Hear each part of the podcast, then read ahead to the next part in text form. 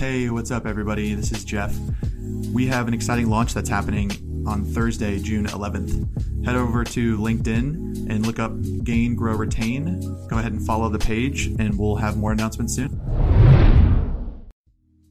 It was very clear, nobody had it dialed in on like how to structure and operationalize success plans. Like everyone's like basically has a model that works if you have like 3 accounts and you're babysitting this document. But because they're not like living, breathing plans that are being co-managed by both the customer and the, you know, the whomever CSM, it's like, I don't know, it's stale, it's never current. I don't even know if it's the right one. Like, I don't know. I would actually challenge that most people aren't doing it well. Like I wouldn't even call it.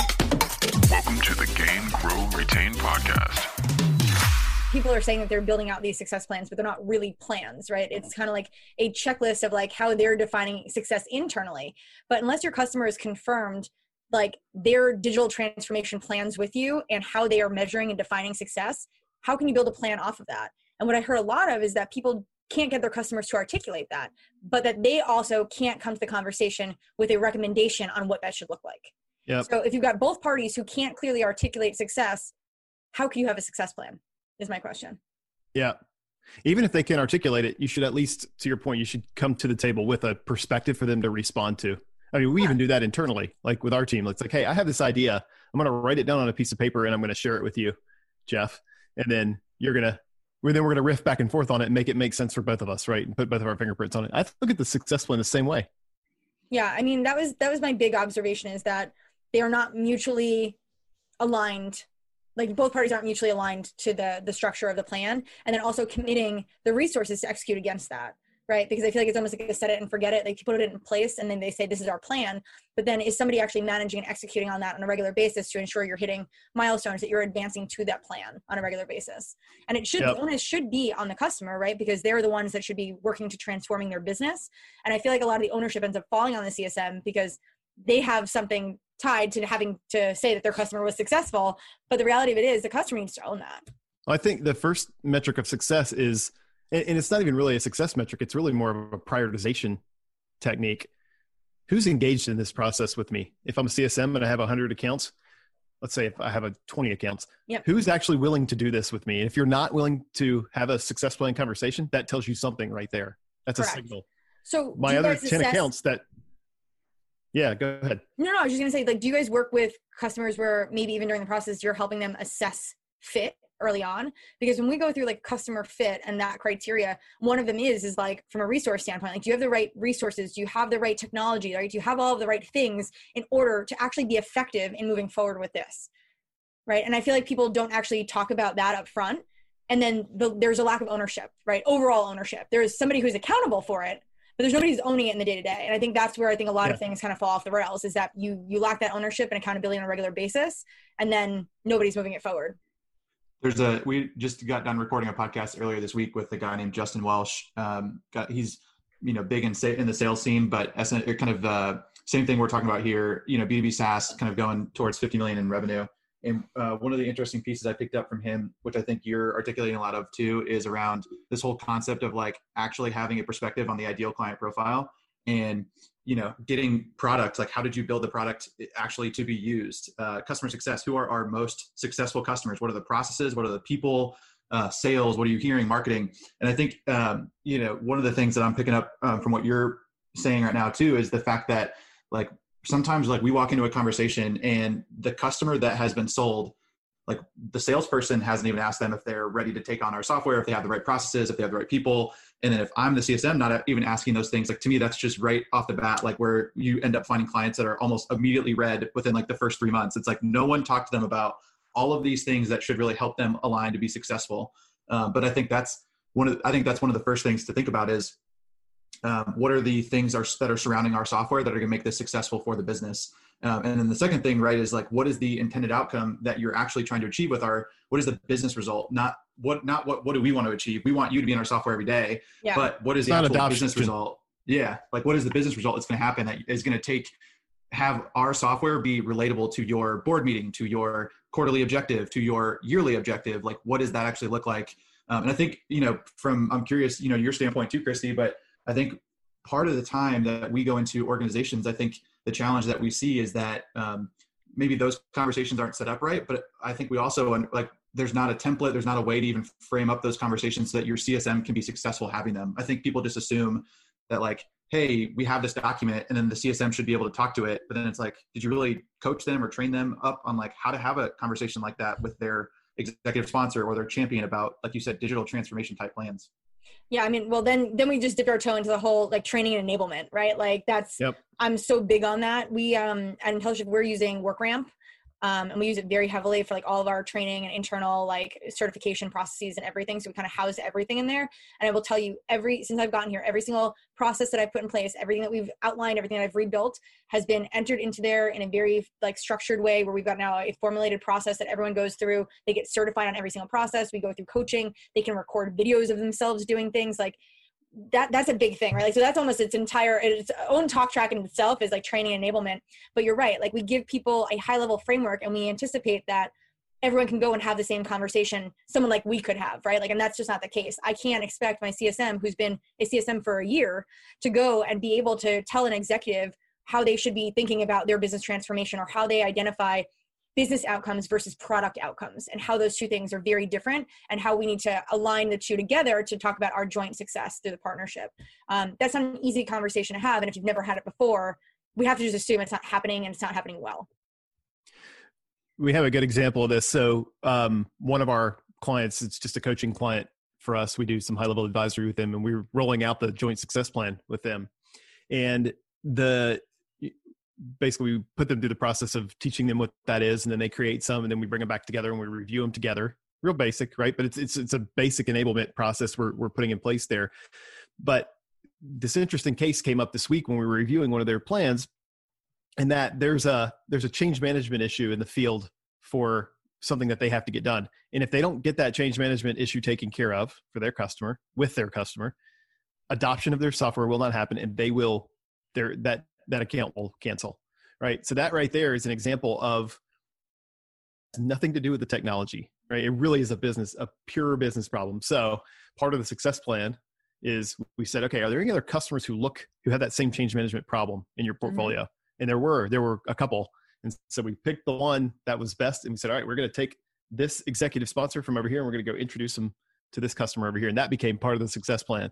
Has nothing to do with software, has nothing to do with Correct. Product, but everything to do with both business outcomes and also our outcomes as a result.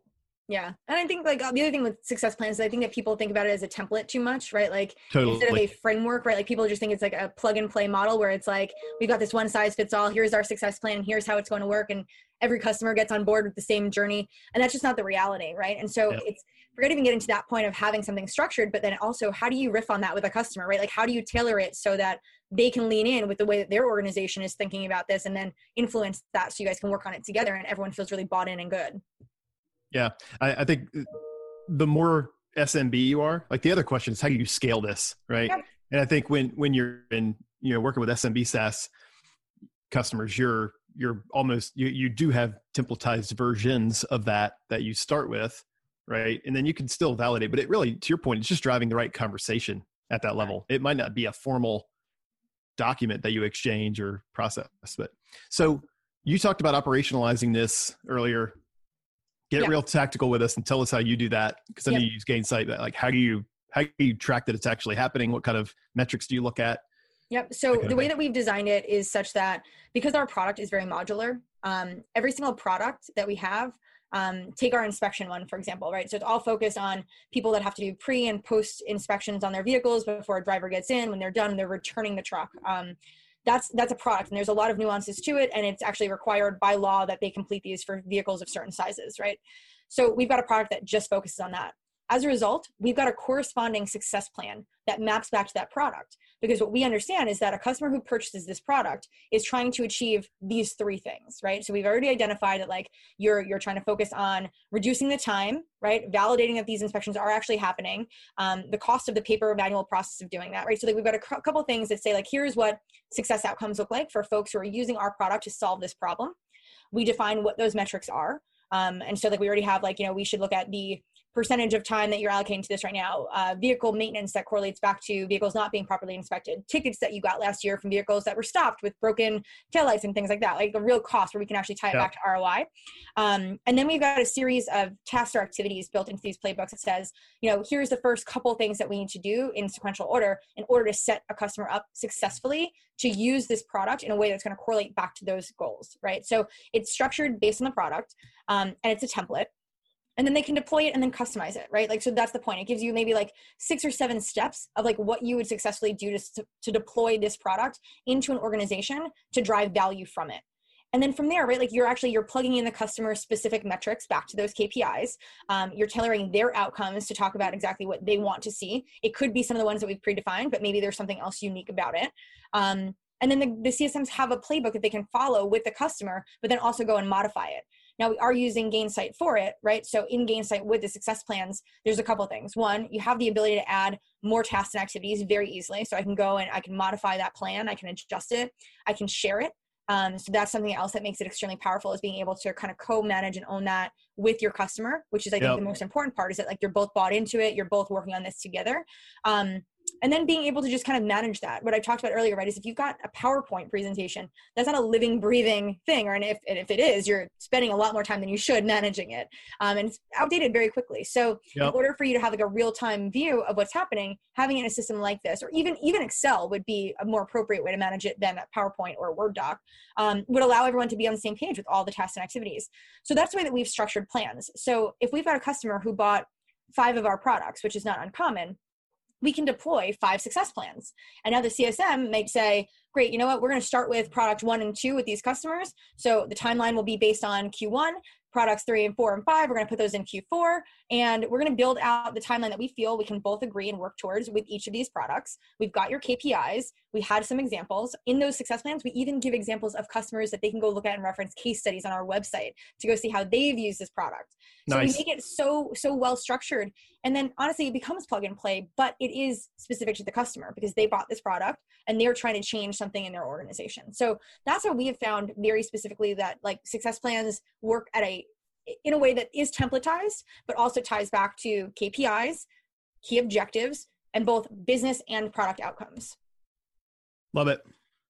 One of the pieces, and this is maybe is a good transition point to kind of another topic, but I think that still applies to this. So one thing that all those points that you just mentioned, right? Potentially having kind of 5 different success plans and tying that into specific products. One of the things that I think we've been talking to in our audience a little bit recently, we've seen a lot in the community on LinkedIn, is customer marketing and how, you know, is there somebody from the marketing team? Do we have, you know, an actual person who is focused on customer marketing? Is it CS, you know, the CS team that's handling it through their own tool? And like having a multitude of these questions.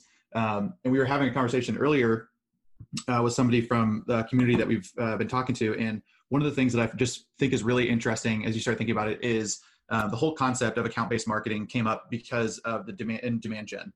You know, let's go find our accounts. We need to find the people at those accounts, and we need to give them the right message at the right time. And predominantly, it's always been talked about in the demand generation side of the marketing equation. But if you like flip the coin and reverse that and say, hey, why aren't we thinking about our customers that way? And like the information you just gave is like so perfect of an example. It's like, look how much information we have about one customer. They have 5 different products. We probably already have like an executive sponsor, champions, power users who could all be getting different messages if we had the right system set up to deliver these messages at the right times and all these things. But I just think it's fascinating and interesting when people start to look at their customer base and start to think about all of those touch points and the points of segmentation, essentially. Like they have this type of product, they're this type of champion for us, you know, they might have this business outcome or objective or KPI, and like what you could act like the power that they have in their hands to really tailor the messaging. And the last point I'll make on this, which I'm curious, you know, your guys' thoughts on this too, but it's like there has been such a, in the recent, you know, 5 years, we'll say, with a lot of these industries and thinking about these different verticals of a business, there's always been this push to like get as efficient as possible. Let's make everything efficient. Let's just start mass communicating. Email. Let's start mass communicating. Let's send out 50,000 emails, and we have a 30% open rate, and that is awesome. And now I think what we're seeing is like the complete opposite, which is like, oh, we need to take it back to being personalized because people stop opening emails and, you know, nothing's really that relevant. And so I just think there's this time right now, especially for customer success, to really look at their customer base and say, how can I make a more effective communication strategy with all of the points of data that I have about my customers? So I'm curious, Christy, from your standpoint, if you've tried to use something similar, you know, I know you have Gainsight, but do you find yourself, you know, thinking of campaigns like that, or is that something down the road for you? Is that, you know, all on marketing? I'm just curious your kind of take on customer marketing, how that falls in. So it's so funny that you bring that up. So I just made a post about that yesterday on LinkedIn about customer marketing. So one of the things I advocated for when I joined the organization was I want someone to head customer marketing, but that person needs to report into customer success. I don't want that to be a marketing function. I want that to be someone who resides in the CS org, because they're going to be more intimate with the customers. They're going to be driven by our OKR strategy and our processes and our, you know, our targets and goals. So I did get that approved, unfortunately, COVID and my hiring freeze. So what we did do though is, because I had a CS ops person as well, we combined the two roles. And so there was a woman who stepped up from our traditional marketing team and stepped into that role. We combined the two. And so she is now taking that on. So I do believe in that role. I do think there is somebody who needs to focus exclusively on customer marketing. If people don't have that focus, they're missing the boat. I think that is so critical. And as organizations become more sophisticated, it's just like CS ops. Like, it's one of those core functions right now you have to be thinking about as part of your headcount and your plan. With regards to our organization, what we're doing, I mean, right now, I think I've been heads down and just trying to like build everything out for our team. So we haven't gotten to a place where I can be super strategic with our campaigns and how we're managing our customer base. But in previous organizations, that was something that was very top of mind. So yes, we did take, you know, at two other organizations where I was, we took an ABM approach with supporting our customer base. And it was really trying to figure out like, who are the accounts that we really want to nurture? What did that nurture strategy look like? What was the timing and sequencing of it? Who is our audience of that program? And so we did really get pragmatic about how we did that and partnering with the CSMs individually to nurture those accounts. And we had goals and objectives tied to it. It's a lot of work, I will say that. And so if you don't have dedicated resources and if you can't really commit to a strategy and really executing it flawlessly, I could also see it going pretty bad. Jay, from your perspective, you know, no customer marketing function in an organization, like what are some of the things that you're thinking about if you're a customer success leader? You know, are you trying to institute those, you know, are you trying to go to the marketing leader and get them to institute those in their marketing tool? Like if you didn't have customer marketing in your domain and you didn't have Gainsight, like I'm thinking like, what are some of the steps that you might take as a leader to try and help kind of get that done? Well, you know, I think it's funny. We had somebody else on the podcast last week, or no, when was it? I think it was last week. And what she was saying is, yeah, you know, traditionally we've had to beg, borrow, and steal from marketing. There's things that we couldn't get done for a year because marketing was too busy doing demand gen and, you know, brand building, that kind of thing. But yeah, I mean, I think so. So first of all, I think this crisis is gotten everybody thinking about how important the customer base is as an asset for the organization, which is, you know, a no-brainer to those of us who have been around customer success for a while, and SaaS, frankly. But yeah, I mean, I think it's a non-negotiable thing. I don't necessarily care whether it lives in marketing or in customer success. I've seen it both places, but it's the idea that there's dedicated capacity aligned to the effort, because there's this like baseline of communication that needs to be going out to the customers. And there's always thinking about how to segment and who to target. And it's not just the customer, it's the individual personas within the customer that we're trying to tailor messaging to and make sure that they're, you know, getting the right kind of content, the right kind of ways.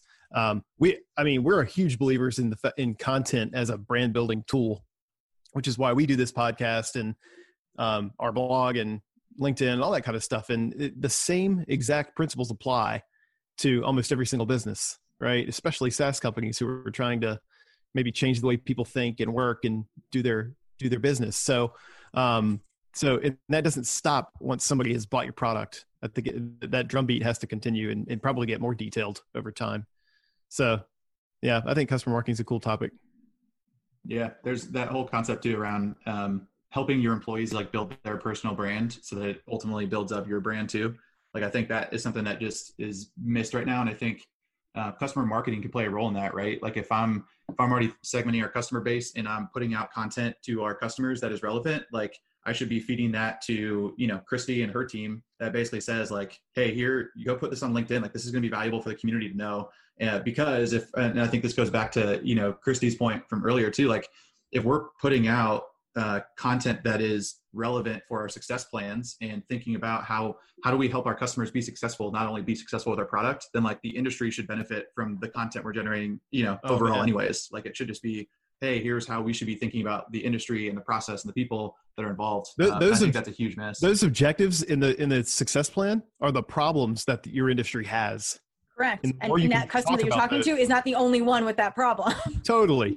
Yeah. If it is, then you get a different problem. You know, the other thing is, like, honestly, for most customers, if they don't know it's a problem, then you tell them it's a problem, they start digging around, they realize it's a problem. So if anything, it's opening doors for additional conversations we weren't having anyway. So this person wrote me on LinkedIn and said, I've taken a bit of a more senior role in customer success through the last year, and I'm trying to put together a report on what healthy usage looks like.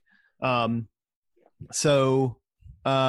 won't even go into what they do, but what insights do we have around that? And I'll just sort of throw out some ideas. It's hard in a vacuum to answer that question. There's no formula for that. There's no one size fits all. So what I started to think about was, what questions should we be asking to help him think through this? And the first point, though, I want to make is that usage does not equal health. Correct.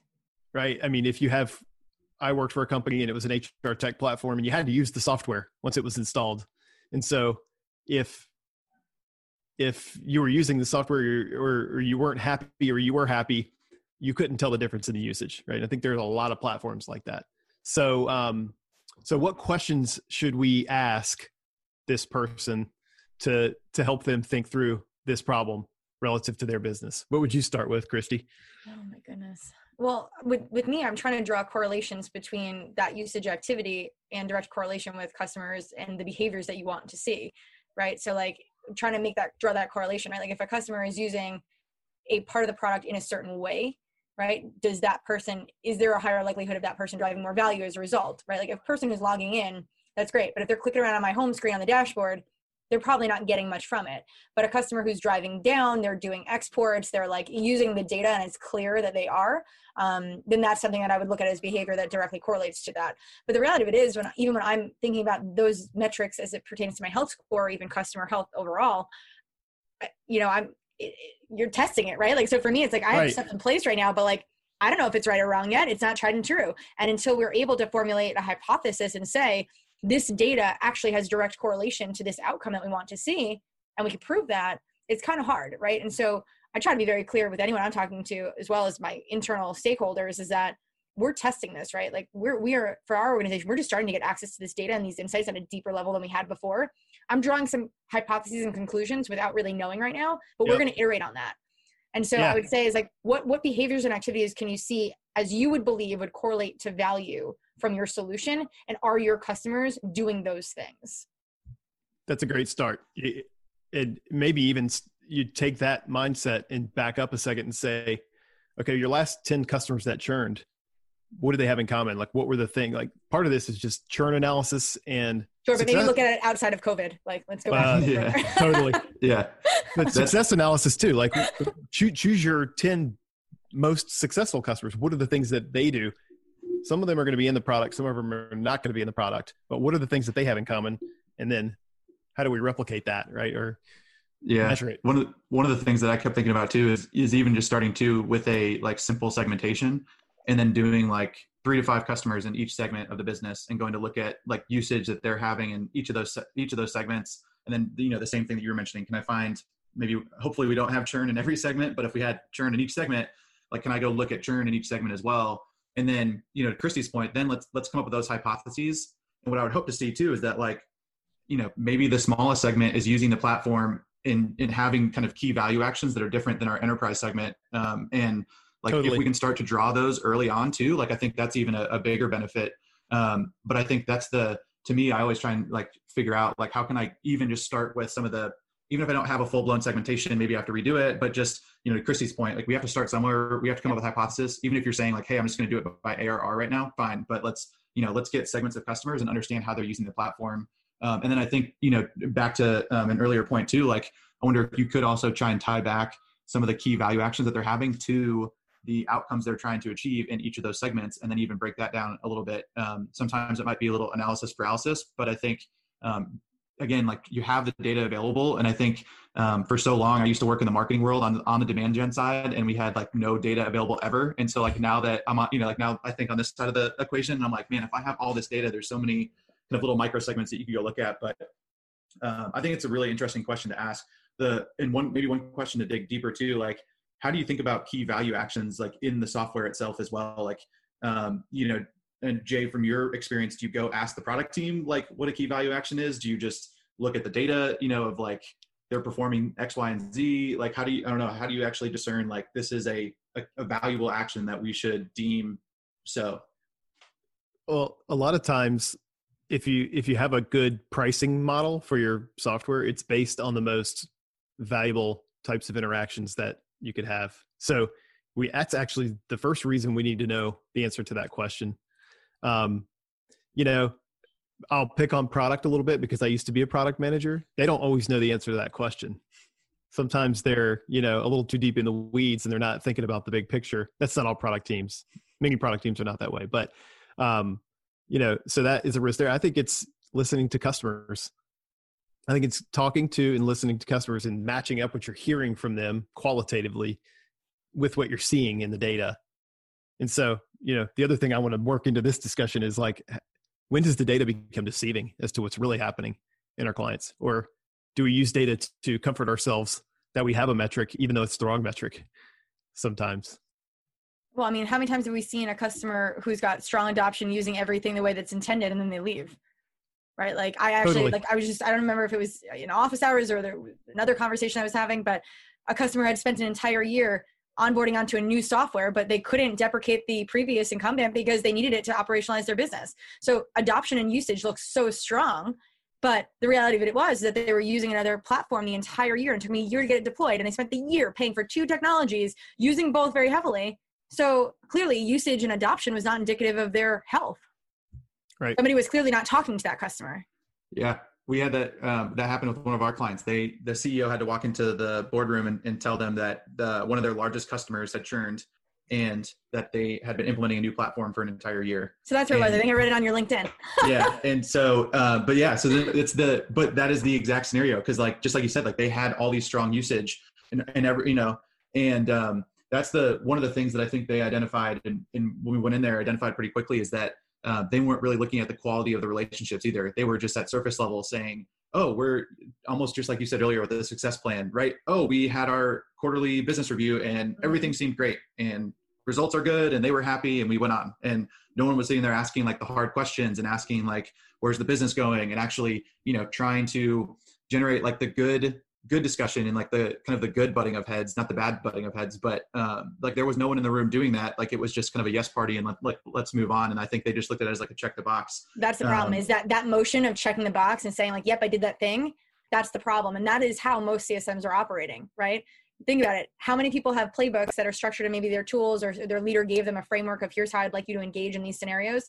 For most people who have so much work and they're so busy and they've got all these things going on, they just need to get the activities done to prove that they're doing their job, right? Like, so it's tough. It's a tough balance to strike. And then to know if what folks are doing are actually the right things to get the reality of what the scenario is.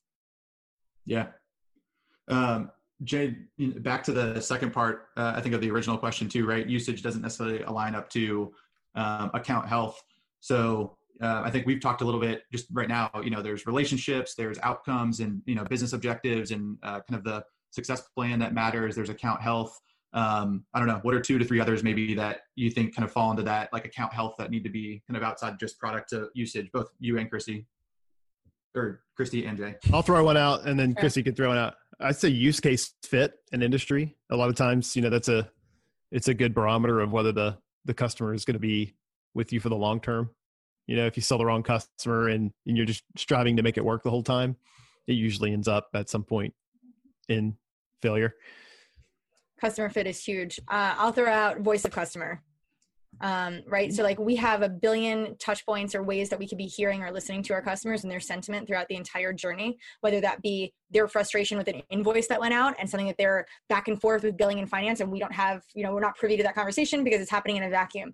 Or, you know, a support ticket has, you know, 24 ping pongs back and forth and they weren't able to resolve the issue, but had they had just picked up the phone and called the customer, it could have been resolved in 5 minutes, right? All of those things and the sentiment coming out of every single one of those engagements is obviously, it's like the death by a thousand paper cuts, right? Like it gets to a point where that is all impacting the customer's experience and their health as a result. So I would say voice of the customer, but when I think about it, it's like literally your voice of the customer throughout the entire journey and capturing it at every moment where they're engaged with your brand. And if you're not hearing the voice of the customer, that is also a signal. Our friend, our friend Steve Bernstein. That's a pretty strong one, yes. He's so big on this, but do you know Steve Bernstein at Waypoint Group? He has his company is an NPS platform. They've done B2B. He was with Satrix back in the day. Okay. But they basically, you know, his point is they've taken NPS, which was really conceived and developed around consumer B2C applications, right? And he's really done a lot of work to mold it into a B2B kind of thing. And so he really, really heavily weights the non-responders because that's telling you something. Well, I think they're way more likely to extrapolate them and we neutralize that and we only look at the promoters and the detractors, but like the people that don't respond, that's the largest percentage, right? You get a 20, 25, 30% response rate on an NPS. What about the 70%? The folks that didn't care enough to say anything. Yep. Kills me. Okay. All right. Next category is relationship depth. Do you have the right relationships at the right levels, and are they actually real relationships? Can you approach the executive sponsor at any time? Will they take your call? Will they respond to your emails? That type of thing. They're ultimately responsible for the spend of your product on your product. So relationship health, I would add to that. Yeah, that's a good one. For larger clients, I mean, you can't track that at a detailed level for everybody. Although we've seen some interesting tools lately. I would challenge that a little bit. Like, so I know that we had a thread back and forth, and one of the things that, you know, we think about with relation to individual contact scoring is looking at their behaviors and engagements, right? Like, so basically I've created a matrix where there's like a list of different activities. Like, does the customer fill out the NPS? Forget what their score is, right? Did they fill out the NPS? Have they attended your webinars or any of your content? Have you met in person? Are they actively engaging in your regular recurring conversations? Have they been part of an executive business review? Have they served as a reference, a testimonial, right? Like, I have basically a matrix of things that would say customers that do this would have a score, right? And each of those different things that we're looking at has a number and a weighting. And each of those individual contacts in any account then can be scored on that. And as long as you've got all those touch points being automated or documented somewhere, it's kind of easy to get a score number. And then you can use that as a weighting to understand the value of the relationship you have with any individual contact in an account. It's not a science and it's not foolproof, but at least it's directionally good. At scale, it would give you more visibility than you'd have otherwise. Yeah. Especially what I think, especially as you scale. I mean, again, right? Like, I think a lot of these things, when you start bubbling them up into the enterprise segment, it's a lot easier for me as the CSM or the account manager, whoever, for me to assess the relationship, because I'm probably only have 20 accounts. I probably can go way in depth. I know the executive sponsor's kids' names. I probably know, you know, personal life and, you know, tidbits. And but that's I like the way you talked about that though, because that also is using the technology to help you in those situations, right? Like, we've got webinars. Like, it's pretty easy for us to see, have you been an attendee over the last 12 months to a webinar? Have you, like, one of the other things that I think has been interesting recently too, that we've talked to a couple clients about, is actually changing up how you're delivering messages. So instead of just sending emails, like, hey, I sent them a video message. Did they watch my video? Like, it was a 5-minute thing about, you know, how we're adapting during COVID, or how we, you know, updated our product in this way so that they could use it in this use case. And it was personal. And so I think, you know, using all those is really big. The other, so to go back to the executive or to the enterprise side of the equation,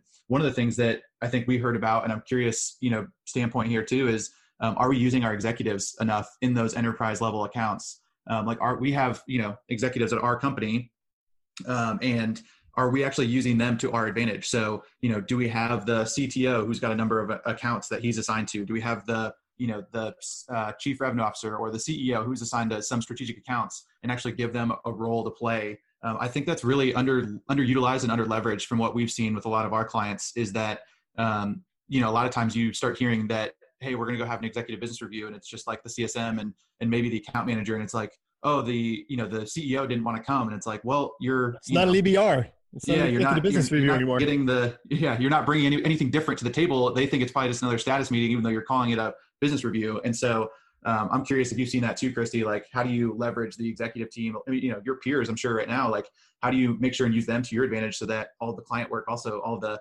executive sponsorship doesn't have to fall on your shoulders, you know, being the leader of customer success as well?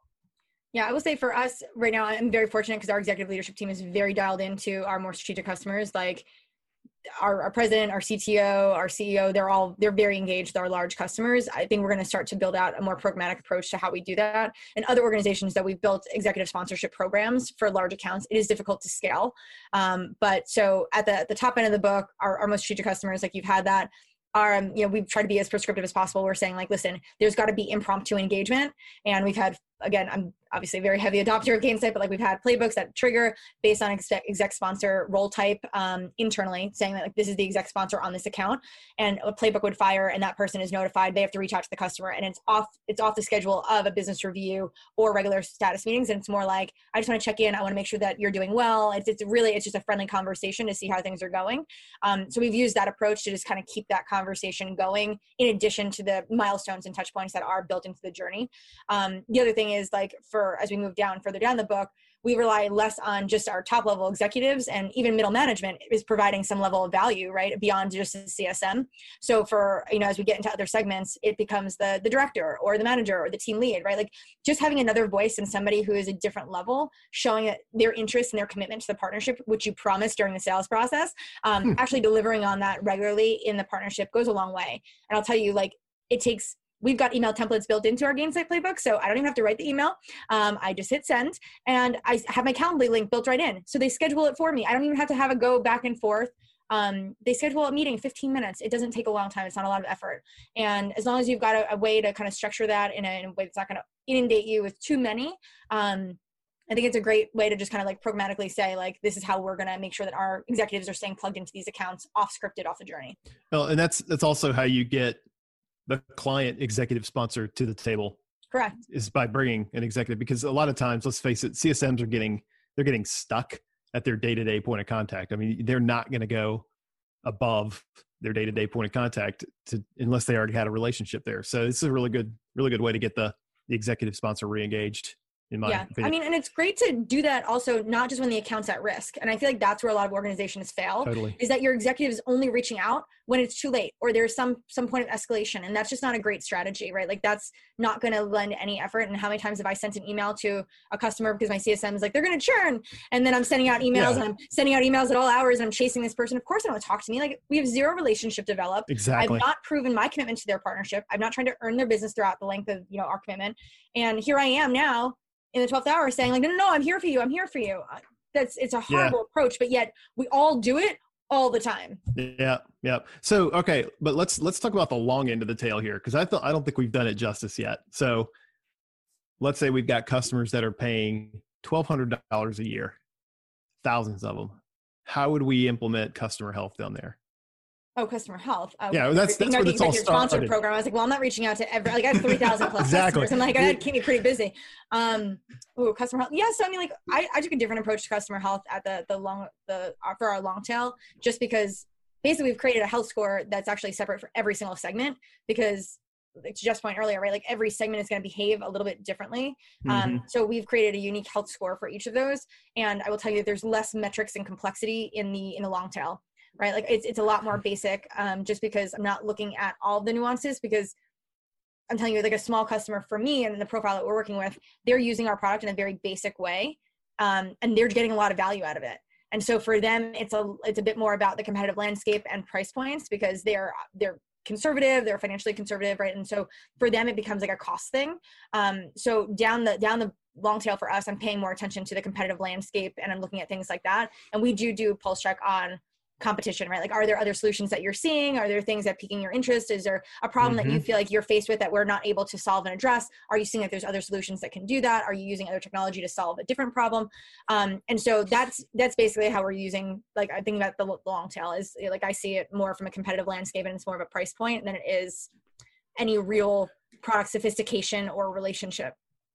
I think a couple of other things that you said earlier sort of come back to. Everything you do at the long tail is programmatic as opposed to one-to-one, right? Oh, yes. So the idea of voice of customer becomes really powerful. If you can get a high engagement rate from your customers in order to get enough feedback, and not just the NPS score, but the actual comments that they're writing, right? Like what are the 200 detractors saying when they write a comment in your NPS survey or your NPS questionnaire?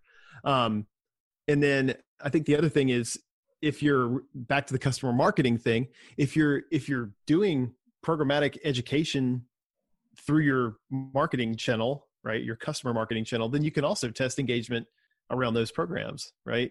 Whether it be an online, virtual event or a webinar of some sort. But again, like all that stuff tends to be more focused on the demand generation side of the business, the new logo generation side. But I think all those same tools, if we're looking at the signals, can tell us a lot. So, you combine those two.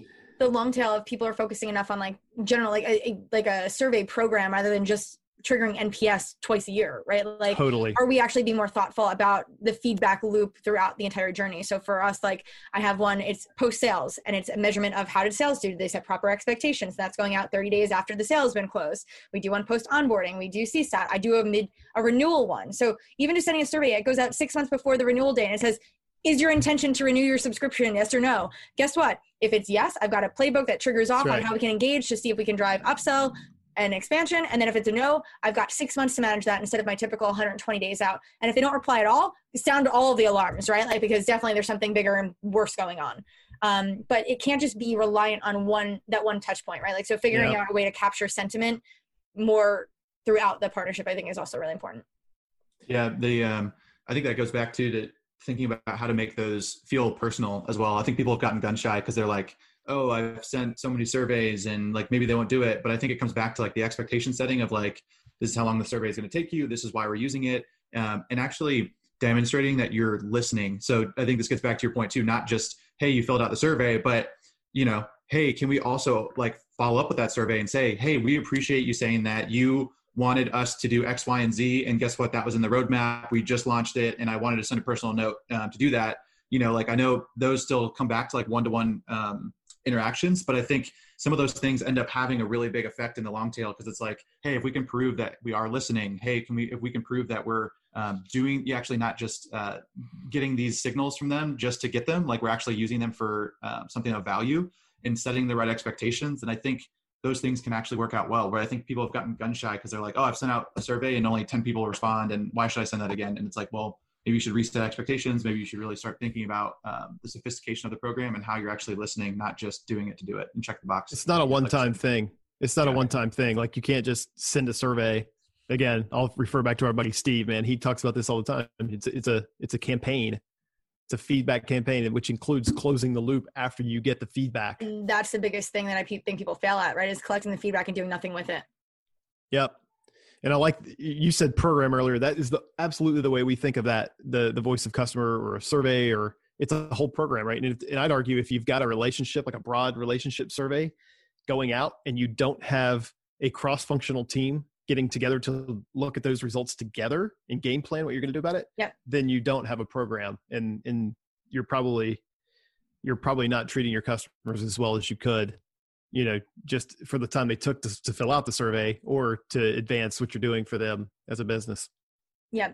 I mean, I will tell you, not in my current role, but in a previous organization, almost all of the feedback that we'd get back when it was tied to negative, almost all, not all, was tied to something around our finance and billing processes.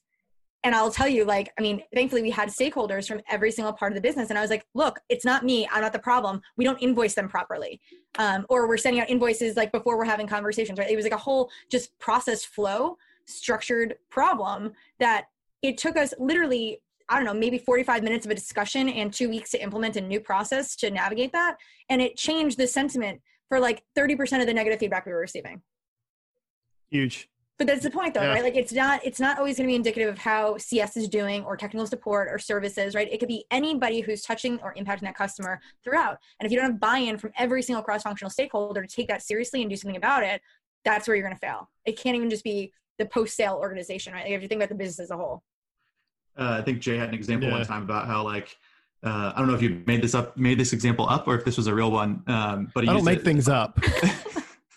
Always. He used it a couple times in some of the, like we were going through to do some journey workshops, and we get asked a lot of questions like, why do you need a cross-functional group to come in and do a journey exercise? And it's like, well, let me give you a scenario. Sales sells a client, they move them, we're moving them through the process. And even before we get to implementation, finance sends them a bill. And like, we're billing them for a product that they haven't even implemented yet, that we haven't even talked to them about yet. Like, how bad of experience is that? Like, that's why we need a cross-functional group, because everyone is going to touch the customer at some point throughout the life cycle. So like, we need a cross-functional group to really get their hands around, like, what are every single touch point that's happening with the customer, and is it orchestrated or not? I definitely did not make that up. I've been in multiple companies where we did that. You don't have to make that up. That literally happens. Everybody does that. Like, everyone is just ready, quick to collect. The worst part is when it's a small customer, and like the person that you're going to be implementing with is also the person who receives the bill. And then they haven't heard from the implementation manager yet. It's like, oh, you sent me the bill, but I haven't heard. Oh man, I've been on the receiving end of that phone call a couple of times. We fixed it though. Okay. This feedback for Zora, they can go pay attention to some of this and maybe try to figure out a better way to deploy their playbooks. Exactly. But if you don't invoice, then you can't start RevRec. I mean, there's all these forget it. All the implications. Oh, I get it. It's a painful journey. But again, going back to the customer sentiment and the feedback, if you're not listening it, you're not willing to do anything about it, what good is it? Then don't ask. Don't ask. Exactly. We say the same thing.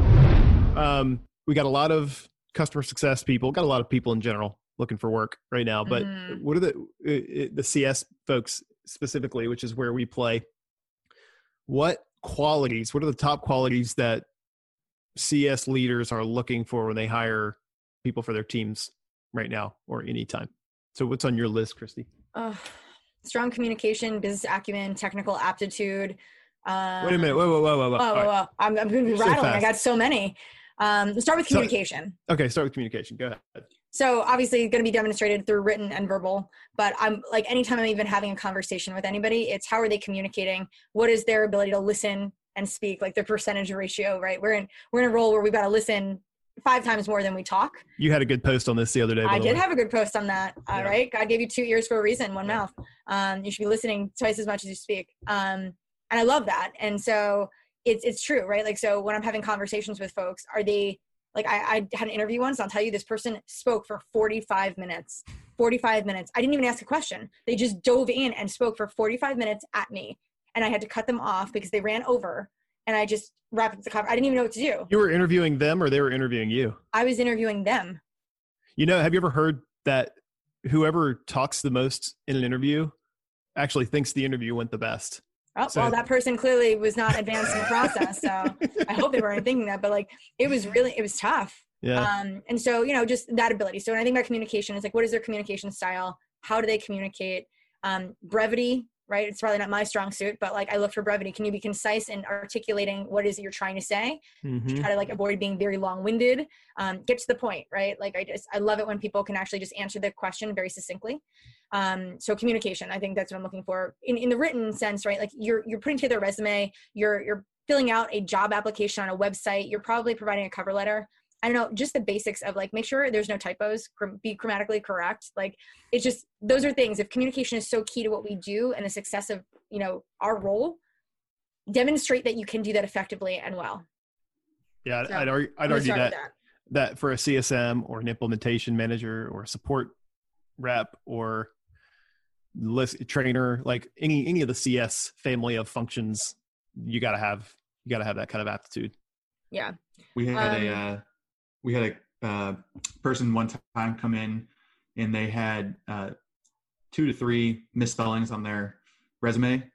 And, one of the misspellings or one of the things that they put on the resume as like one of their strong suits was attention to detail. And I just about lost it. Like halfway through, I'm like looking at the resume, I'm reading this, I'm like looking at, and I'm like, there's like 2 to 3 errors on here. Like, how can you say that? Like that's, so ironic. You're not the first person to review a resume where attention to detail was listed and there was typos, something grammatically incorrect, the wrong year, date off, something. What's a resume? Yeah.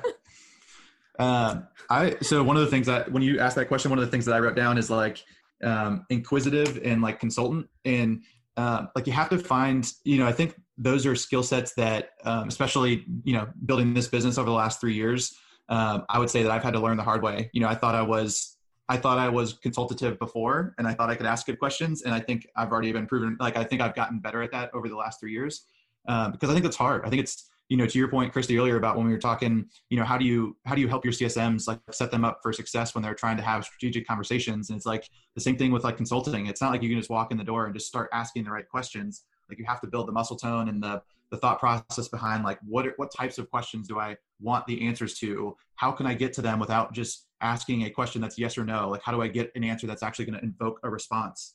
So I think, like, that, and then being inquisitive also, I think, is something that doesn't come naturally to people as well. I think that's something it's hard to tease out in an interview. But I think when you start asking about hobbies, when you start thinking about, like, how in depth do they like to go in parts outside of their job, that really interests me, because I think being inquisitive isn't necessarily something that, like, everyone loves. But when I think of strong CSMs, it's like they're inquisitive. Like, if they see a red signal, it's not just like, oh, I'm going to go do the playbook. It's like, no, I'm going to go dig into the data a little bit. I'm going to look at, like, why this happened. I'm going to kind of figure out maybe a little bit behind it before I just go dive into a playbook. And so I think those two things just came up for me as quick ones to, like, that I would try and look for during, like, the interview process if I could. That's huge. And, like, we kind of categorize that as, like, intellectual curiosity, right? Like, your ability to get to those level of details. I'll tell you, it's probably the thing I struggle most with my team now is that level of depth and that intellectual curiosity, right? They'll come to me with a problem and I'll be able to come back and shoot them 15 questions that they don't have the answer to, right? Because they haven't asked them. They haven't gotten to that level of detail. And so, one, I hope that my listing all those questions out is coaching them in the types of questions they should be asking. But it also proves that, like, that's probably an area I need to be coaching and spending more time with them on, because they don't know how to get there. In an interview, I always, like, if we get into that talk track of intellectual curiosity, which we typically do, I'll always ask people, like, have you ever heard of the 5 whys, right? Or just something like that, just to see, like, is this a methodology that they're familiar with? Is it, like, are they conditioned to ask questions and dig deeper? Yep. I think that's huge. Big time. The other thing you mentioned, which I latched onto, is business acumen. Oh yeah. And I think those two things commingle a little bit. They do, and communication. Yeah, communication. And, like, a lot of those things probably fall into, like, business acumen, consultative skills. Yeah. It's like this idea: can I play all the way to the end? Can I truly? Like, we talk all about outcomes all the time, right? And by the way, outcomes can be positive or negative. I'm not going to get in my soapbox about that, but can you map backwards from what the business thing is all the way? I mean, you don't have to know the domain to ask the right questions, to your point, be intellectually curious. Is that how you said it? Yeah. Intellectual curiosity. Yeah. Yeah. And work backward to, okay, well, if you're going to try to, you know, reduce your inventory on hand, then if I take 3 steps back, like, here's what that looks like. That's business acumen. Right. And I don't need to know all the answers to be able to ask those questions, to piece all that together. And so, but I think it's a skill set that is really, really valuable, but it's not as plentiful as we need it to be in our CSM, in the CSM community. That mindset, but to me, it's everything that we do. Correct. Yeah. It's definitely a big gap. It's hard to index for. It's one of those things you don't see it until it's, like, in practice and your team's either doing it or not doing it. And so that's when it becomes a challenge. It's almost a little too late at that point. But it's one of the things that, like, we try to dig into. It just doesn't always surface itself the best way in an interview. So do you have people on your team that come from the industry that you serve now? If you don't want to talk about this, it's fine. Yeah, no. There's 2 people on my team that are, like, SMEs who have actually, I wouldn't even call them SMEs, but they have been in the telematics space for a very long time. So they bring something very different to the table than folks that don't, but they also don't have traditional customer success experience. So they lack some of the traditional principles of, like, what we do and how we execute. But they are able to have really well-structured conversations with customers and, again, ask the right questions because they know a little bit more about what to ask and when to ask it. And so I do think that, like, having that context really does help. It's not everything, but for them, I do feel like they are able to navigate conversations in a different way. How do you think about the trade-off of hiring as you're growing your team? I think what we see all the time is because vertical SaaS is often very nichey, it would be hard to build an entire customer success team of subject matter experts in that area. So we sort of index toward hire for CSM skill sets and aptitude, teach them the domain, but you probably do have to have a few of those people on the team that have been in the seat that you're serving to help spread the wealth of some of the knowledge. So how do you think about that? I structured it a little bit differently, right? Like these are folks that were here before I joined the organization, right? So they weren't necessarily my hires. I just extended 2 offers today. Folks that accepted, I'm very excited to be growing the team a bit. Awesome.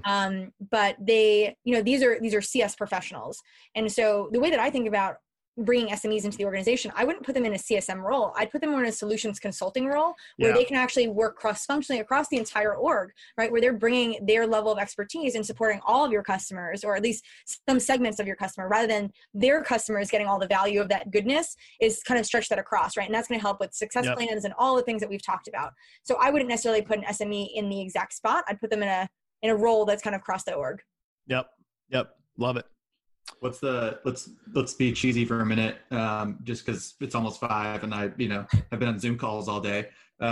What's the one interview question that you guys like to go to or ask, or like, what's just like a classic, like if you're in an interview setting, like something that you feel like is a good barometer, of what you like. And while you're thinking, since I just threw you on the spot, I'll give you mine cause I've been thinking about it for a minute. I just came up with this literally in the moment. So, this isn't the normal question that I ask, but I'm thinking about it because I think of just our business. But I think the question that I might ask is, you're starting a business and you are hiring 3 other people. Like, what are the skill sets of those people that you're hiring and why? And the reason why I'd ask that is I'd be curious to see, like, who do they surround themselves with if they're building out a team to build a business? And I don't necessarily think the business, like, you could argue, right? Like, what's the business they're building? Like, they're going to need, like, probably other requirements. But I just think it's really interesting when you start learning about businesses, how you start to surround yourself with people, if you start a business, with like people who have skill sets that aren't yours typically. And so I'd be curious if that is a question that could kind of glean out some of those things like we were talking about. Like, do you go get somebody and you describe them as communicative, or do you describe somebody else as being consultative or something? Like, I just thought about it in the moment though, because I think it's been an interesting challenge to build a business and try and find people to surround yourself with. So that's mine right now. That's what I would go to. You go, Christy. Okay. So mine is definitely probably geared more to CS specifically. I do always like everyone to give me an example of the most notable customer that they ever lost, why they lost them, what they learned along the way, and what they would have done differently had they had the opportunity to redo that. And for me, it's always like, it's a humbling moment. I've had people tell me like, oh, I've never lost a customer before, right? And I'm like, oh, right, like you've never done anything wrong, right? We're perfect. I want somebody who can also like learn and grow and can reflect back and say like, you know what, had I had the opportunity, I would have done like these 10 things differently or better, or like I would have notified my executive and pulled them in, or I would have had a better structure or handle on the success plan. Or like, I love that. Like I love somebody who can actually just like stop, reflect back, and actually articulate how they could have done something different or better, and feel like humbled by that, but like, okay, and actually put a positive spin on it. So I always like to hear how they answer it, not only with their language, but their tone and like how they are reflecting back on that. So that's one that I think I always ask. That's a really good one. Yeah. Especially because it's like this whole self-awareness thing. Yeah. If they can reflect and show a little humility and, have an answer to what I would have done differently. Yeah. I like that a lot. So mine's a little bit of a spin on yours, or maybe a broader category that sits on top of yours, but I don't have one specific question. It's more of a format that I like, which is tell me about a time when you did X, when you did Y. So it could be when you won the big renewal. It could be, tell me about the time when you lost the big renewal. Tell me about the time when you engaged with a new stakeholder and managed to keep the account after your executive champion left. I think we have a tendency, and I think this happens with newer managers a lot. We ask a lot of hypothetical questions. Tell me how you would feel about this, or what is your philosophy on that? I don't have much use for that kind of questioning. I want to know about your experience, and if you're honest with me about it, and it's clear that you have aptitude, then your experience doesn't have to have been in customer success. How you hire entry-level people, right? You look at what they did in college. Tell me about the time you worked with a team on a project. Tell me about the most complex problem you've ever solved, right? It does not have to be in the software world. So that's mine, is very like sticking almost 100% to experience. I love it. It's almost as if you've gone through my greenhouse line of questioning for my interview process, because that's exactly how we structure everything. And I try to break it down to things that are going to help us understand, product, technical aptitude, consultation, business acumen, right? Like, so each of those questions is framed in a way that I'm going to learn something about their ability to solve or to demonstrate those skill sets. We do everything based on that.